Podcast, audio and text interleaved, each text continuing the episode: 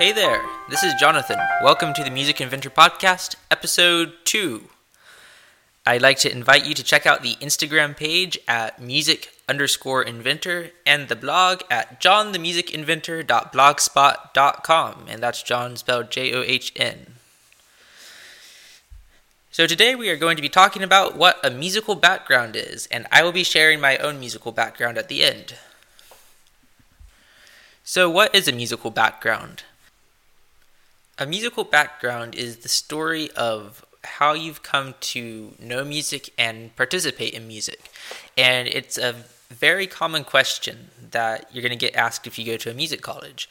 You'll get asked probably during the audition and once you actually start taking classes. And you're going to be asked by your fellow students and, more importantly, by professors and teachers it's a really good idea to have a well thought out response to this question What is your musical background? Because whenever your ensemble instructor says, Tell me your story, they don't mean tell me the story of your life, they mean tell me the story of your music. And it would be really good if you're not like, Oh, well, I just sort of started playing piano and I think it's cool, so yeah, I'm doing it for college yeah, that's not going to leave a positive impression on whoever asked. I mean, and your answer is going to leave some sort of a lasting impression. So you're going to want it to be a positive impression. So that's why I'm saying have a well thought out response for the question. So let's get into how you sort of come up with your musical background. So you want to start with some basic facts of your musical history. So tell them about your primary instrument and how many years you've been taking lessons. And my main recommendation here would be keep it simple. No one cares about your 27 bassoon teachers that you've had to go through that have all moved to Switzerland to study economics. That should not be included in your musical background that you share with people when they ask, unless they specifically ask about what teachers you've had. But whenever they just ask for you to tell your musical story, leave out the nitpicky details. The next thing you want to mention would be any impressive pieces of information about yourself.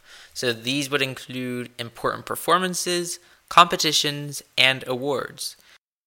So just pick out maybe two or three things that have happened in your musical career so far that are noteworthy and share them and do it with the right attitude. Don't be boastful, don't be prideful, but take ownership of the big accomplishments that you've made because it'll help the other person see what type of musician you are and how you're serious about your music. Which brings me to the next point. You're going to want to next share your musical and life goals. So basically, for this, you're just going to tell the person why you're a serious musician. Now, for your own benefit here, think of something original and sincere. Don't give a response like, I want to help people through music. Because the thing is, there's nothing wrong with that. There's nothing wrong with wanting to help people through music. And at the core of it, that's what a lot of us want to do. The problem is that that's the sort of answer that you would give while you're in high school before you've really focused in on exactly what you want to do and how you want to do it. By the time you reach college, you should be at least a little bit more specific than that. So tell the person how you're planning to help people through music or whatever whatever your goal is, be original with your answer, be specific. And this is very important because it's the last thing you're going to tell the person and it's probably going to stick with them the most. They're going to sort of remember the other stuff, but what's really going to stick with them is why you're doing what you're doing. So, next, I will share with you my musical background. At a very early age, I would go to the piano and start pecking out little melodies and stuff, and I was always waving my arms around to music as if I was conducting. And so at age eight, my parents got me piano lessons. And so I've been taking piano lessons for about 10 years and cello lessons for about 8. And I also became interested in conducting and composition at around age 15, so I've been working on those skills as well. And I am now attending Florida State University as an organ performance major. I have composed and arranged many pieces for small ensemble, and they have been performed, some of them multiple times. And this past summer at music camp, the orchestra played an original composition by me, so that was a big deal. My long term goal is to be an orchestra conductor and help people learn to experience and understand music. So that's it. That's my musical background, and it took all of about a minute for me to share it with you. You can probably see at this point why having this story figured out is a really important tool when you're going into an environment like a music college.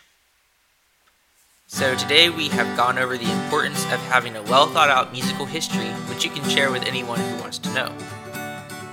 The process of figuring out why you do what you do can be a very important experience. You may begin to live your life with increased purpose, or you might even realize that you are on the wrong path for what you actually want to do.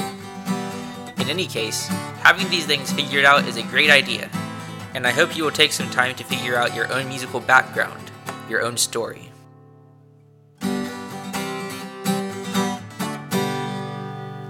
All right, and that wraps up this episode of the Music Inventor podcast. I just wanted to take a second and say that I'm aware that there are places like YouTube that offer libraries of free professionally recorded music and sound effects that you can use on your podcast.